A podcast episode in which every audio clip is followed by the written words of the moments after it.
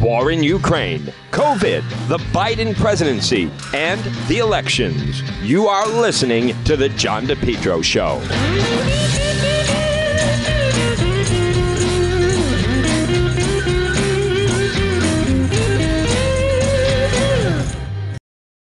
Best lawn ever, guaranteed. Contact Lawn Doctor of Rhode Island today. Now, you can call them, 401-392-1025. Get a quick, easy quote. The best thing to do, Lawn Doctor of Rhode Island. They have a great website. It's easy, lawndoctor.com, lawndoctor.com. Then just put in your zip code, get a quick, easy quote. Your best lawn ever, guaranteed. Get part of their premium 8-service program. Early spring, spring lime, late spring, summer, grub prevention, early fall, fall, late fall. Lawn Doctor, online at lawndoctor.com. You're listening to The John DePetro Show. It's AM 1380, 99.9 FM. You can always listen online at the website, depetro.com. Friday, June 10th. And this portion of the program, folks, Ron's Pastry Gourmet, they've decided Ron is retiring. It's the end of the line, end of the day. And also, it is nice, though, that the Providence police that certainly support and been big supporters, and they appreciate everything that Ron's Pastry Gourmet have done. They presented them with a nice plaque yesterday. So Ron's Pastry Gourmet, 170 Royal Little Drive in Providence. Saturday is the final day. Ron's decided to retire. But again, in the meantime, pop in. Everything fresh. The best calzones. And remember, it was during June of 2020 when Allie's Donuts announced they would no longer offer free coffee for police and military, and Ron's Pastry Gourmet stepped in and said that they would. So, folks, your chance, pop in. Again, everything is fresh. Pop in and see them, 170 Royal Little Drive in Providence, Friday, Saturday, the final days. They will be up on Federal Hill coming up the Father's Day weekend. But in the meantime, pop in, delicious calzones, stock up for the weekend. Great chocolate donuts, Let's Go Brandon donuts, and cupcakes, and also Trump 2024. They had, of course, the Trump donuts. They're just terrific. Ron's Pastry Gourmet, 170 Royal Little Drive in Providence. Well, folks, I know a lot of people are disappointed with the way that the Rhode Island State House is operating, and I'm also one of them, whether it be the gun bills, the way people are treated, or even just our money. I don't know what to, I do know what to tell you. It's frustrating. We obviously need more people running for office. Right now, the political machine has things locked down. Things at the Rhode Island State House need to change. There needs to be balance. There's no balance in this state. You know, what happened yesterday with Governor McKee and the Speaker and the Senate President getting up there, and they're basically patting themselves on the back for giving you your money back. You are overtaxed. You're underrepresented. There's so many insider deals. The Pawtucket Stadium, that's an insider deal. Superman Building, insider deal. All this money for school construction, that's all insider deals. Right now, I don't remember a time where it's been this bad with the inmates running the asylum, where you have the population is not properly served by the government. It's also, it's tough to listen to. It's almost ironic of, the Senate President and like people coming together and, what are you talking about? You're all members of the Democrat Party. As a matter of fact, they're all moderate Democrats. I mean, their idea of working together is three moderate Democrats deciding instead of me getting all the money, you getting all the money, and that person getting all the money, we'll just split the pot amongst the three of us. No shortage of giving out the state jobs. Governor McKee continuing handing out the bribes to the state workers, all in a bid to try to get people to vote for him, right, coming up in the September primary. Now the voting stuff. The most that can happen is this needs to be a pivotal time. Now, if you're listening right now, there's still time for people to signal that they're going to run for office. And there's no shortage of a need for candidates. Do you know there are members of the General Assembly who are going to run unopposed? Every election has to have an option. Every seat needs to be challenged. We are also, where we are being treated unfairly is, keep in mind, they lied about the census. As a result of the way the census came out, which it turned out they were lying. As a result of that, right, we learned that, so the way they did redistricting was based on the census. So as I've kind of told you, There should not be as many representatives in the Providence-Pawtucket area. There should be more representatives into different parts of the state. And the reason, you know, you don't have that is that whenever it's the Providence-Pawtucket crowd, they're not voting what's best for the people of Rhode Island. They're basically voting what's best for the special interest. They have no problem spending money. The reps tend to be very progressive, not in line the way most people would want to do things. This didn't happen overnight. I will say it's gotten worse, believe it or not. It has gotten worse since Governor Amundo left. Governor McKee is, I've never witnessed anyone throwing around money the way, and I know that they think that they're being responsible, but it's basically they hand out money to whatever special interest is going to give them votes or then kick back money to them in the form of campaign contributions. Something needs to change. You're listening to The John DePetro Show. You're listening to The John DePetro Show, folks. It's AM 1380, 99.9 FM. You can always listen online at the website, depetro.com. As you know, we've been talking about the border. Joining us right now, retired captain from the Texas Department of Public Safety Intelligence Counterterrorism Division. He is an expert. It is Jason Jones. And Jason, as we are now getting into late May, people are very concerned about the situation at the southern border. Well, John, good morning. It's good to be with you. And the truth is they should be concerned. How is it that for just the month of April alone, the United States Customs and Border Protection apprehended 234,000 people? Of that, we know that at least just shy of 58,000 known gotaways made it into the country, meaning that a Border Patrol agent saw an individual cross into the United States illegally, a sensor picked them up, or sign on the ground of their footprints were picked up, and those were counted. So I get the concern. And then not just that, since fiscal year 22 started, beginning in October, in the last 7 months, CBP has apprehended just shy of 1.3 million people. And that has caused a real tipping point in cascade events taking place where we now see back-to-back pursuits. We see bailouts. We see splashdowns into the river. We see index crimes occurring along these southern states at unprecedented levels. And not only that, for those of you up north, you see it and feel it differently, but you feel it in the realm of overdose deaths from fentanyl and methamphetamine. Now, Jason, what exactly is the Biden administration? What are they doing to try to stop this onslaught? Nothing.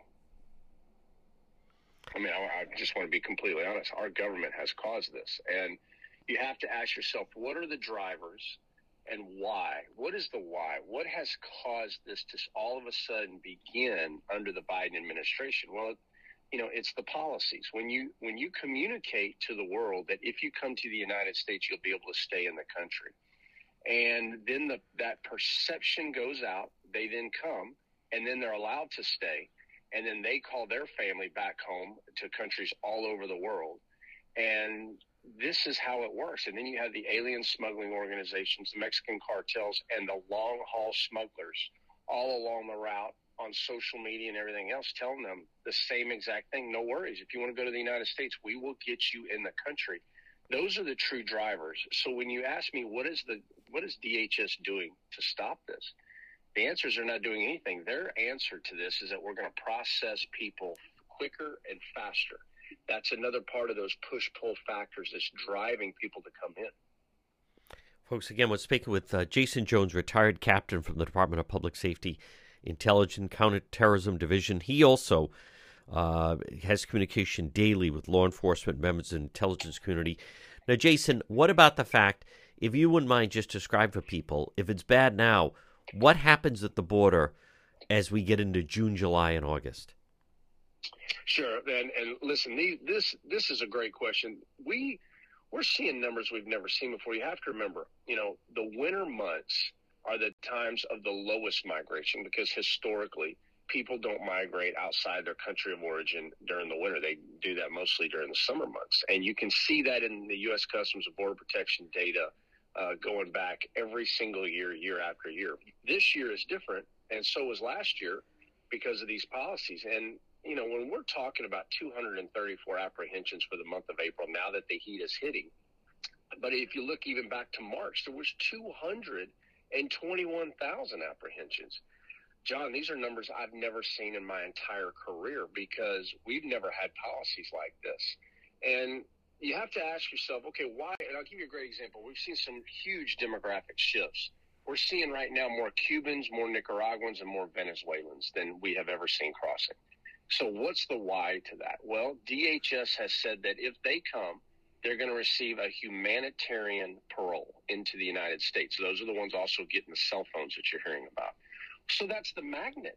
I mean, it's the reason. When you make those policies under the Department of Homeland Security and then you communicate that, and then they cross and they communicate that back to their countries of origin, this is the shift.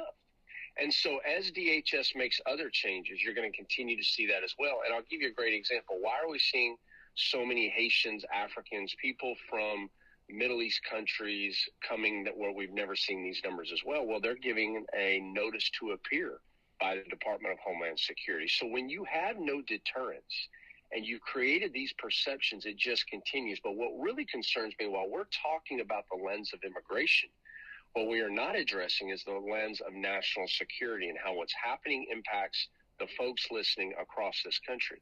John, we're at 107,000 overdose deaths from the 2021 for the entire 12-month period. We have never been here as a country. So you have to say, well, then why is that occurring? Well, how do you link that to an unsecure border? Here's how. Because when Border Patrol, who operates between the ports of entry along your southwest border, when they adjust from a national security model, meaning trying to hold the line against all illicit commodities crossing, and they transition to a processing model, meaning that as 150 plus people are pouring in, all resources that they have go to that because they have to process them very quickly. I mean, John, I saw a 20-day-old child. You can't leave them in 105-degree weather just a week and a half ago. You can't leave that child in 105-degree weather very long, so they have to process very quickly. So what does that do? That allows the cartel, specifically CJNG and Sinaloa, who's moving more deadly fentanyl and methamphetamine than any other hyperviolent cartels in Mexico, to send more of that product. So it's a consequence of an unsecure border, the immigration issue, but most importantly, the part that is forgotten. And this is what really bothers me the most.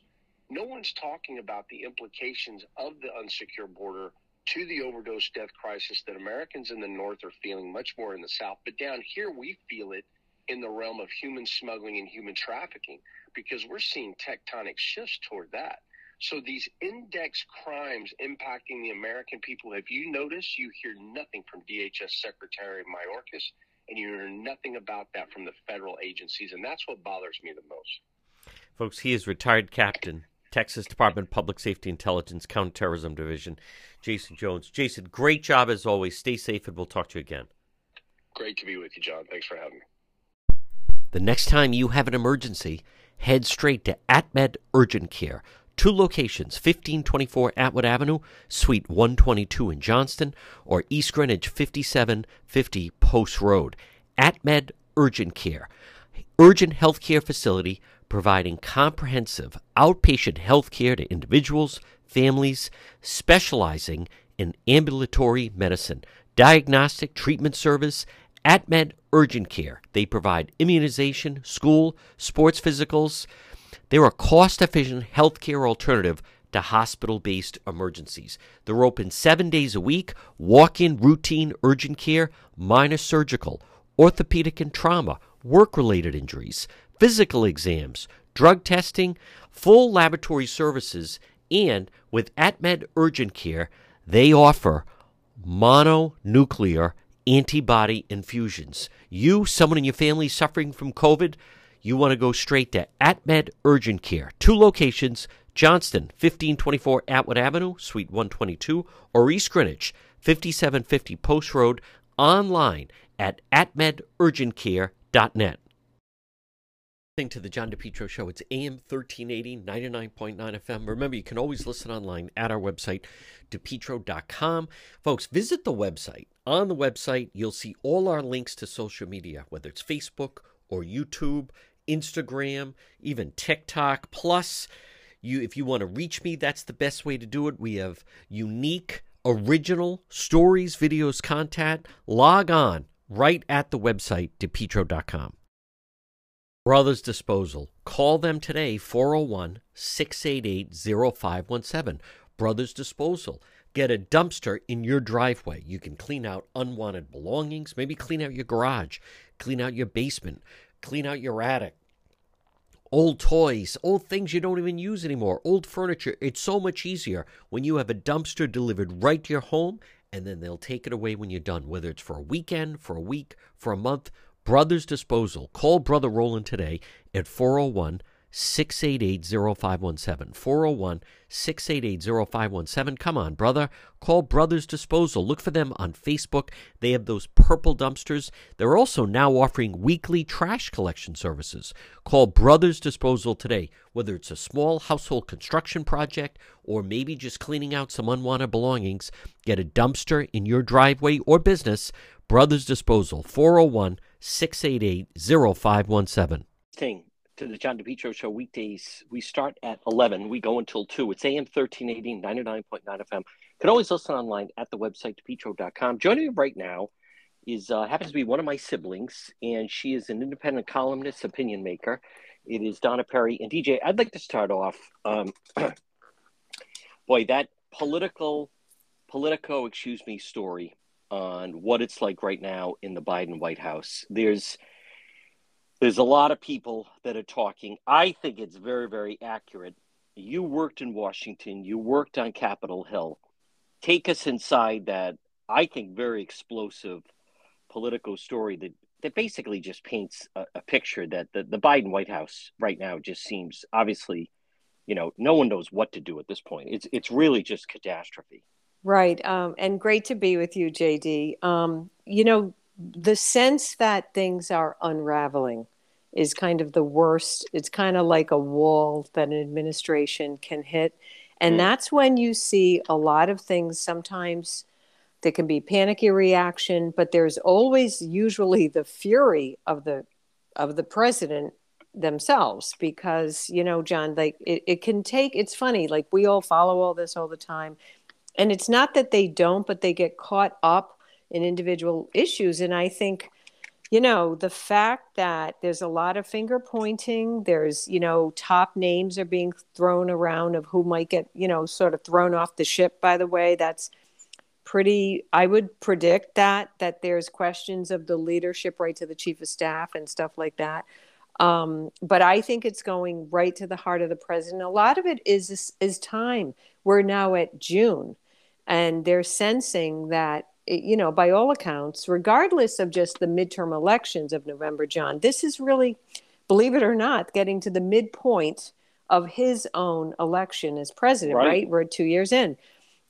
And I think that there is a sense of that they are always playing catch up, and that they, but then I think there's a lot of what goes on in these White Houses. There's a lot of internal bickering, as the story laid out. People start pointing to who had the, the really poor policy plan, who took him down the wrong road. And a president, at the end of the day, they can't stand there and be the one to be blamed. So I think that's why you're going to see bickering. Sometimes it's the old adage used to be, are you, shifting the seats on the deck of the Titanic, right? Like, yep. You can, let's bring in the new consultants. I also think, John, though, so much of it, as it always does, it does go to the individual president. Yes. And these people are under, of course, enormous pressure often, and the family plays a huge role. I think, obviously, in their case, Jill Biden plays a huge role. There's always inside stories that she wants to, maybe tamper back sometimes his scheduling. I think that's, there's other stories about that, John. That's a bit larger issue with them. And they keep talking about, well, now is when he's going to go back out in the country and see people more. That's the problem. And JD, you and I have talked about this, not to get off track, but many times I question his stamina to actually even do that. Yeah. And that is just something they can't fix. What do you think of the decision that they're going to put him on with Jimmy Kimmel?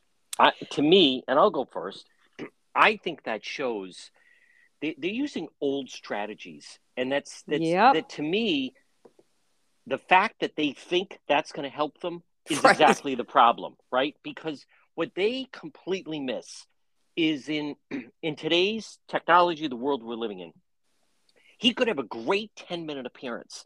But the way things work is one stumble, and that becomes, you know, what goes viral and rockets. Right. So the fact that they think like, oh, let's bring him to middle America. You know, this is like someone going on with Jay Leno. It's not like that anymore. People people really aren't watching. Jimmy Kimmel's really numbers aren't that big. I think whoever thought of that, they're like, you know, 10 to 20 years behind the eight ball and thinking like that's how you cut it. Let them show a few good laughs. Right. And John, that's well, it's like they're thinking, just like you say, that was like Bill Clinton on with Arsenio playing the trumpet sax. Or the sax, excuse me. Like that's a different time in America, for God's sakes. And so like, and it's certainly such a different media environment. And you're right. Like, I don't know, like, who's that going to, Jimmy Kimmel may not even be popular with most middle-aged people. I don't know. Like, it's an odd thing. I think they bristle that he does not do sit-down one-on-ones. And I think because of so many stumbles, obviously the press is like, I mean, his own staff kind of blocks that, and this is a fake way to say no, he does. Like, come on. Like, so well, I'll say this: he was, and again, folks, we speak with Donna Perry. To his credit, I mean, and I shared this with you. I thought he was funny, the president, at the White House Correspondents' Dinner. But what I found funny was he was delivering jokes that I thought at times were pretty harsh, but he was laughing because to me it was the first time he had heard it. So, like, it was he actually shouldn't have been laughing. But you could tell it just didn't register with him. So he was almost saying out loud, like, hey, that's a good one I just told. Yes. You know, like, granted, but that's different. And that's still a teleprompter. And they might be be reaching for that, or they think they're reaching for Donna Perry. So now let's go back to, you know, you were in Washington when, you know, President Bush, 41 now, was trying to get reelected for the second term. Yep. And then you had Bill Clinton. You tell me, I don't remember that he had a White House in turmoil. I think, you know, the only thing that prevented, I think there were two things that really prevented him from getting reelected. One was just that the economy had dipped just a little bit. And it's too bad because if he had won, he would have been in during the, you know, the tech boom and the how everything absolutely took off. But the other thing you can't ignore was Ross Perot. You take Ross Perot out of that race and Bill Clinton does not win that election. Well, absolutely. Right. And that was kind of a novelty thing. Yeah. And he really did take the chunks of votes that they weren't going to go to Clinton and they would have gone to Bush. Right. And he was a novelty. He had the money at that time of a guy that just sat there and was running the numbers. It was new. And then he benefited from a lot of, like, as we'd call, free media or earned media attention, because the public thought it was kind of like, what is this guy doing? You know, but he had that kind of outsized personality. And I do think it hurt Bush. There was the famous thing about that he got pushed by the Democrats, people felt, to raise taxes. Yeah. And he had the famous read my lips, that's right. New taxes. Yeah. At the time, as you say, John, it's so funny today, but back then, do you remember the cover page? It was a Newsweek feature, and it had Bush, and it said the wimp factor. Yeah. And I always remember that, you know, that was a very tough piece. Yeah. But at the time, those kinds of singular pieces could really, you know, sort of turn the tide in the media, and they, you know, then the guy feels like cornered and the staff is hiding him and stuff. But it was Ross Perot. You're right in the way that played out. But I think in this case, it's very tough. Okay, they can do Kimmel. But JD, as you pointed out, it's an entirely different media universe today. That's like a one-hit thing. Like, he might, you know, have like a funny evening for a few minutes. I don't know. I don't see how that... It's also telling that he's not sitting down with Stephanopoulos or Gallagher or Lester Holt. And finally, Donna Perry, in that piece, you know, they talk about that supposedly President Biden... And by the way, I think that was a heavily sourced piece, and I think that's very accurate what's going on in the White House. But you know, just this nature of everything is like the identity gender politics. You know, the current White House press secretary, she's clearly not up for the job, but it becomes isn't this great? You know, she's the first openly gay black woman who's, you know, right. going to serve in that.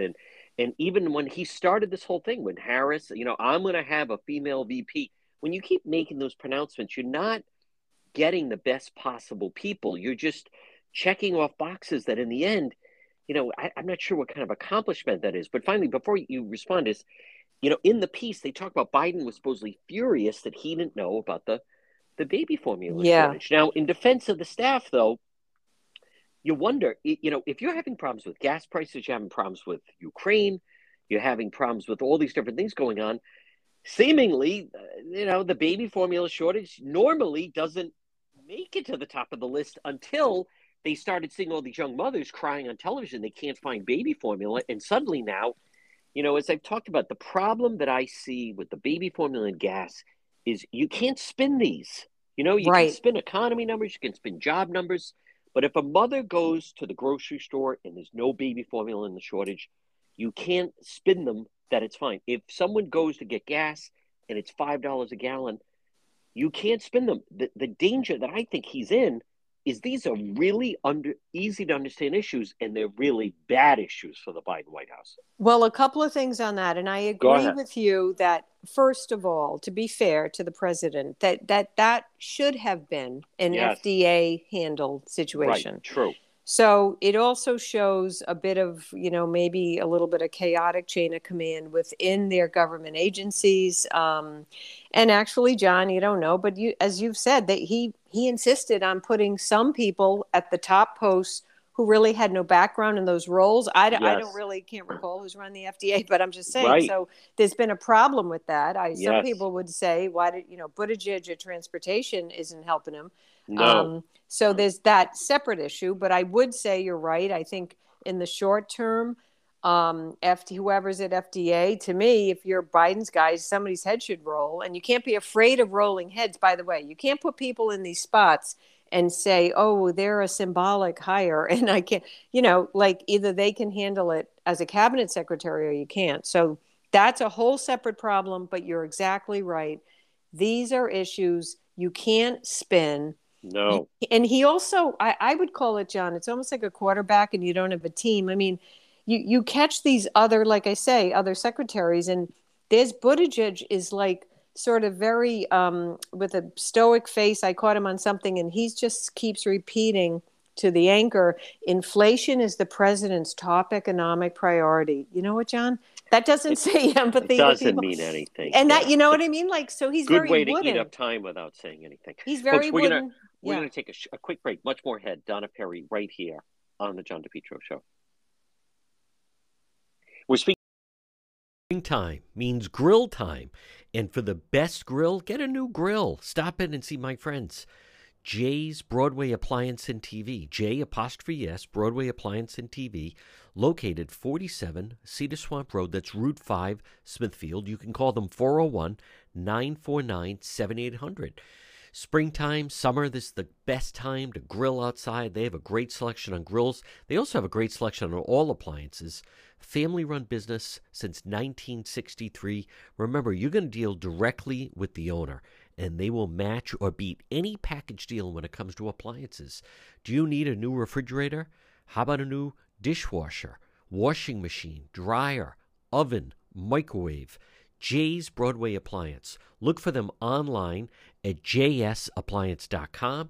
Also on Facebook. Springtime, summer is grill time. Stop in and see them. They're open Monday through Friday from 10 to 5. You can make an appointment for more personal Saturday and Sunday appointments. Jay's Broadway Appliance and TV, 401-949-7800.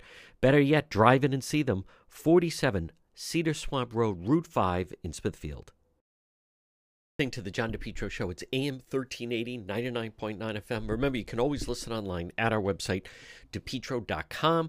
Folks, visit the website. On the website, you'll see all our links to social media, whether it's Facebook or YouTube, Instagram, even TikTok. Plus, if you want to reach me, that's the best way to do it. We have unique, original stories, videos, content. Log on right at the website, depetro.com. Portion of the program brought to you by the Cowesett Inn. Check them out on the website, DePetro.com, the Cowesett Inn, a Rhode Island tradition since 1977, located 226 Cowesett Avenue in West Warwick. Whether it's lunch or dinner or drinks in the lounge, whether a nice dinner or even just appetizers, there's always a great crowd. You can link directly to them, and gift certificates are available. The Cowesett Inn, 226 Cowesett Avenue in West Warwick. With independent columnist, opinion maker, it's Donna Perry. DJ, right now, it would seem that Janet Yellen, who certainly has not delivered, I thought it was pretty telling that, you know, Larry Summers, he knows a few things. Yes, as soon as she was making moves, he said that's wrong. There's too much money flowing around. You're just going to drive up inflation. She suddenly now admits she was wrong. She is going to seemingly be out after the midterms. How significant would it be that former Rhode Island Governor Gina Raimondo is being touted that she will be the new Treasury Secretary in the Biden White House? Well, boy, I will tell you, and we'll see. I mean, I think that has to be some, you know, when you see some of her recent performances, by the way, the fact that she's being touted says, again, I think it's whoever Biden wants to feel comfortable with. I think It's all he wants to showcase. She's a younger female, and she checks off all the right boxes to them. Maybe they see that's a natural position, but like from her own political point of view, it's a tough road right now. Would you want to slide into that in the middle of all this too, John? Let's touch on how significant would it be if she gets the post? Well, like I say, obviously, on the outside, it's extremely significant. I mean, that's like a huge, huge post. And the fact that they feel that she would be qualified and someone they want to work with. It's pretty remarkable. It's a pretty remarkable trajectory for her. I'm not at all saying that's not like big stuff. I mean, that's like really big stuff. She does have somewhat of a Wall Street background that could be, and I think to her credit, she always forged and continued to forge, at least the way she's been covered and reported on, is she has key Wall Street relationships, I think. And I do think that's someone that they look to that, but John, she's got the Bloomberg relationship, but she's got that. Boy, Donna Perry, I mean, this is, look at when you guess wrong. Right. I mean, Buttigieg, he's not you're talking about the nation's wealth. You're talking about, you have people like, Warren Buffett, Larry Summers, people like that could be second guessing you. Yeah. But though for someone that, handled it the right way, I think it's an unbelievable opportunity. But that's a real high wire that if you get it wrong, boy, a lot of things can go south. And that's kind of what I'm saying, John, it for her own political calculation and, of course, for the country's. She wanted that. She wanted that. She took commerce because he went with Janet Yellen. But that said, she went yesterday on CNN on Sunday with Jake Tapper, and that was not the type of interview you want to do. First of all, the sound was way off. We could hear his questions through her earpiece. Whatever sound it was, terrible. But she totally did not seem prepared for that interview. Well, I agree. And I caught some of that. And then, it's been played over and over. But I also think, John, like you're saying, with the whispering going on or less than whispering around Washington, I would think for her staff, that was not the CNN Jake Tapper interview she would have wanted to have. No. And to your point, I think what you see with her, she's always had She's kind of sometimes difficult to read, I think, when people don't know her. And I say it in this way. She can almost appear a little bit understated, but she has tremendous confidence and she has tremendous ambition. So, it's kind of like a fake, you know what I mean? She comes across quite polished and poised, and she's, not jumping out of the seat with answers. But I would also say, and I mean that in this way, she's able to deflect. But she deflected a lot of what he asked. And John, let's face it, he's a pro. So a guy, there's the difference. A pro says, so when exactly did you hear about the baby formula? Just to give an example, the way I looked at it. And she tried to hedge with, I think a few months ago, he said, what does that mean? April, March, Feb. He's like, you tell me what month.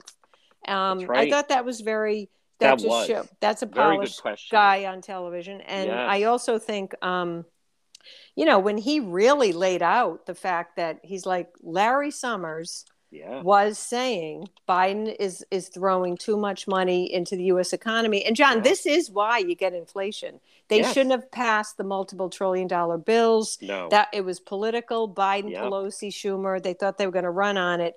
And he, and then I will say, to Tapper's credit, he said, and someone in the Biden administration, I kind of criticized Summers for saying that. He said Summers was right and you guys like are wrong, you know. But she, I would just say this, JD, anyone can get elevated. And I think she's could be really in the catbird seat and be able to do it. She might need stronger coaching on when she's in these kind of, you know, settings, et cetera. And she'll be able to. But, you know, you, like you just said, something extremely important. It is a high wire act and a high wire decision. And they always say at the highest levels of politics, you want to like feel that you're ready when you're going to take that level of a jump. I've covered her since 2010. Yeah. I will tell you that when she finished that interview, I don't know who, but somebody on her staff got an airfill. Like, what was that all? I mean, because that is like walking in, and what was telling was he launches right into it. Hey, listen, this is CNN. This is Jake Tapper. This is not going to be, hey, MSNBC, we're all on the same page. Right. And when she had to say yes and nice to be with you, like, geez, can I sit down for a moment?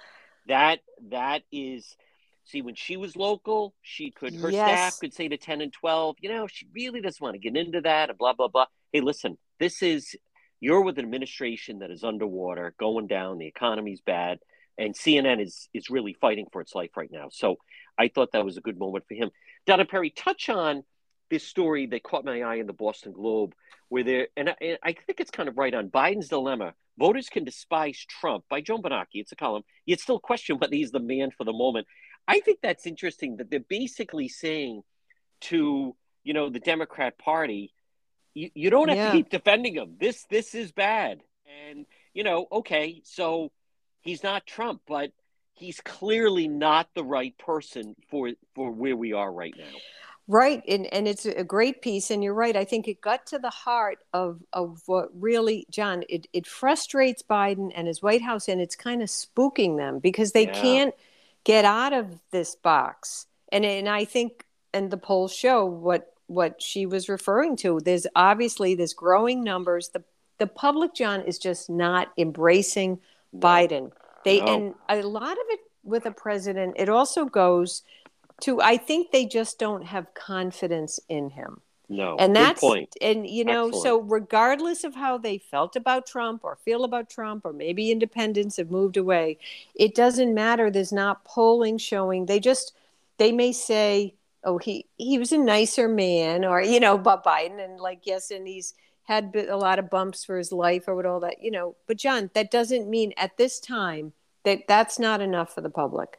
They feel people who are in different, and the middle class is a wide spectrum of people, but people feel actually genuinely, people get almost afraid of what they're seeing with these runaway prices. Yes. Yeah. And, you know, JD, there is not really anyone in this country, and whether they're at the highest ranks of the financial sector, whatever, I don't think anyone can tell the public, like, John, is there a ceiling? Like, why could gas go to $10 a gallon? Yes. Could it? Right. Who the heck thought it could hit $5? Gas is $5 a gallon. Higher other parts of the country. When we watched the House trial, you were looking at, like, there's the footage. Gas was $2 2 years ago, Donna Perry. This is insanity. And as I've said, you know, rise or fall, you can hide, you can get away with a lot of mistakes if you have a low price of gas. But when you hit $5, it hits everybody. People are going to start altering plans. I think that article, again, it comes down to that, you know, it's kind of like when you're rooting for a team and they're down 20 points and you keep you get it to 10. And then, you know, it suddenly hits the end of the game. And you realize, like, they're not going to get it down. They're not going to get it down. They're not turning the corner. We're into June. He doesn't have a plan. They're going to send him out on the road. This is he is Jimmy Carter in the modern age. It's very, very serious, John. And when you see also, you know, these CEOs and the guys of the big banks, and right. they know what they're looking at. They understand right. money. They understand how much money went into the economy when it can't balance it out, which is part of, you know, a lot of it is just, it just is how economies work, and you can't throw trillions in. And then it's just not balancing out right. And I think when these guys say, oh, we see something worse coming, they really, really are concerned. And again, JD, when you look at the Democrats, what do they think is they're going to counteract this with? Obviously, they have an unpopular president. The idea to send him out, well, he goes out and then it's like Gaff City, right? So it's like, is he going to get out there? And I would question that that's effective at all. Like, and they, right. But they put him, as you and I have talked other times, like they put him in these very awkward public stagings because they don't want it too big, or they worry about him, you know, managing the setting. You know, I don't know. I don't think that's effective. But it's just, it's very concerning. And if the Democrats think, John, despite I know what is going to happen this week, and they're playing that up really big, and they think the committee hearings, I think they think that will save them. Well, we're going to touch on that in just a moment. But before we take a break, but Donna Perry, I think like J.P. Morgan Chase, chief executive, like Jamie Dimon and others, right? You know, what they have to understand is, you know, yes, you have AOC and you have the left and Kamala Harris. They need to understand when you're talking about Wall Street, when you're talking about people like Jamie Dimon, it's this is... You know, these are people that deliver. These are people that deal with huge sums of money. This isn't about let's you know, like rah rah, and let's have the first this and the first that and breakthrough and all this other stuff. This is, you need the best possible person, and they don't look for where it's coming from, who it's coming from. So you know, I think we're you know, into the second year of the Biden administration and following off on let's checking all the boxes, all these people with his cabinet. It's I just don't see him coming back. We're going to take, folks, quick break. Yeah. Much more ahead. Donna Perry right here on the John DePetro Show. J. Perry Paving. Folks, you can depend on J. Perry Paving. They provide high quality, fair pricing, exceptional service, over 20 years experience, specializing in commercial paving, residential paving, seal coating patios, and much more. Call them today for a free quote, 401-732-1730. J. Perry Paving. They are tremendous. They also, how about this, once a month, they provide a free paved driveway to a veteran. And remember, whether it's a brand new paving project or just a cracked driveway that needs to be refreshed, call J. Perry Paving for a free quote. It makes a huge difference in your property, in your home, in your driveway or patio. 401-732-1730. J. Perry Paving. 401-732-1730. You can also find them on Facebook. They're terrific. Hey, get that driveway paved. Call and book an appointment now. 401-732-1730 for J. Perry Paving. Folks, you're listening to the John DePetro Show. It's AM 1380, 99.9 FM. Joining us right now, author of The Bodies of Others, New Authoritarians, COVID-19, the War Against Humans, is the one and only Naomi Wolf. Naomi, it's the John DePetro Show. Congratulations on your new book. Thank you so much, and thank you for having me. Walk us through a little bit, The Bodies of Others and the New Authoritarians. Absolutely.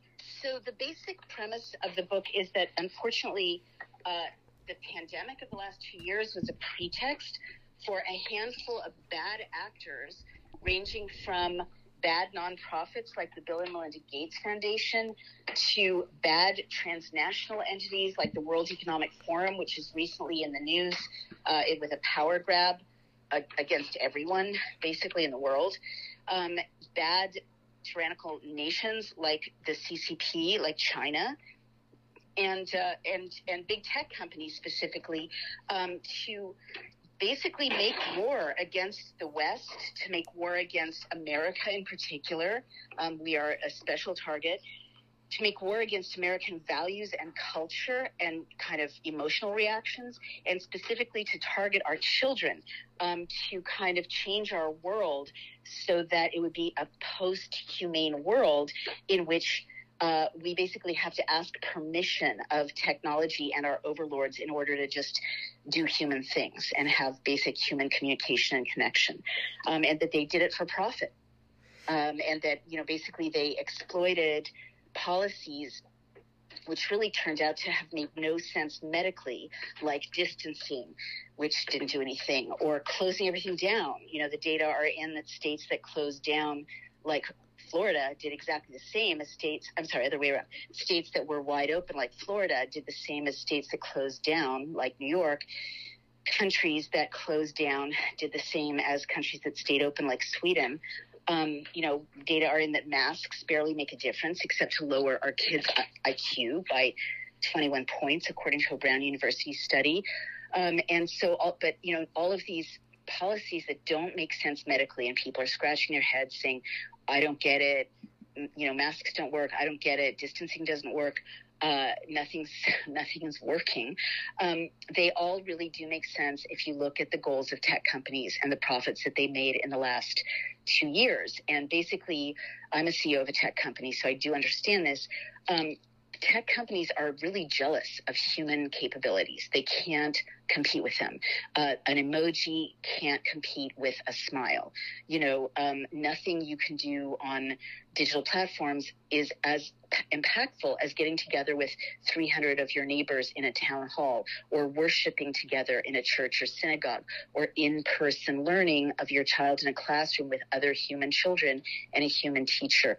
So with lockdown policies, they were able to really kill off that competitive advantage that human beings have in human communication, human culture, human spaces, and shift all that activity with all of that profit onto digital platforms. And I show the reader and the bodies of others how these companies' net revenue went up by, 20 to 40% over the last 2 years as a result of suppressing human beings. Folks, again, we're speaking with author Naomi Wolf. Naomi, now the cover of the book is very provocative. It's very compelling. When people see it, it's a child. It's a child with a mask on, and the hand. It's almost as if the child. It's kind of like it looks like the child's in a prison. Could you just touch on that? That's by, that's a very thought-provoking cover, and I think it's by design. Yeah, you're absolutely right. And thank you. I think the cover says it all. It's really, I think, iconic of what we've been through in the last 2 years. And they're not letting up. I mean, I just heard in one of my earlier radio segments today that masks are going back on the poor children of San Diego, and toddlers in New York City, where I used to live, are being subjected to masking, and their moms and dads are distraught, but nothing they are doing or saying is making a difference. It is prison, and look at the logical extension of this. Look at Shanghai. Students are rioting at great risk to their lives and their families because they've been imprisoned in their dorm rooms and not allowed to go home, not allowed to circulate. Shanghai, the people of Shanghai were locked in, not allowed to leave. Their homes were turned into prisons. In Australia, which 2 years ago was a free, robust democracy, there are quarantine camps where they run after you with armed guards if you try to escape. In New York State, where I live, and in Washington State, there are regulations. We narrowly defeated the one in Washington State, but Governor Hochul is coming at us in New York State with the same regulation to create quarantine camps where you can be held indefinitely pending a court appeal if you've been, quote, exposed to a bloodborne pathogen. God knows what they have planned there with such specific wording, but detained indefinitely. And people and our whole nation has become a prison, and people just are not aware of it yet. President Biden extended emergency powers in April of 2022, but this time in an open-ended way with no terminus date. And so what that means is that, and then he flowed billions of dollars without going through Congress to Health and Human Services. The methodology here and around the world is to weaponize public health, to use public health to, send in shock troops basically and to protect tyrants. But that's happened at the federal level, and that means we're really not living under a democracy right now. And the same thing is true in New York State. Our governor re-ups emergency law every 30 days, and there are 28 states across the country where people are living under emergency law. And that means that if they want to send, their public health mercenaries and declare, an immediate public health crisis, they can do things that ordinary civil society and the Constitution do not allow them to do. And we're seeing this battle right now in the United States that, lawyers are saying to courts, well, the Biden administration doesn't have the constitutional right to mask you on public transportation. And those lawyers won. There are lawsuits saying, well, the government doesn't have the right to inject our military against their will with an experimental mRNA injection, gene therapy.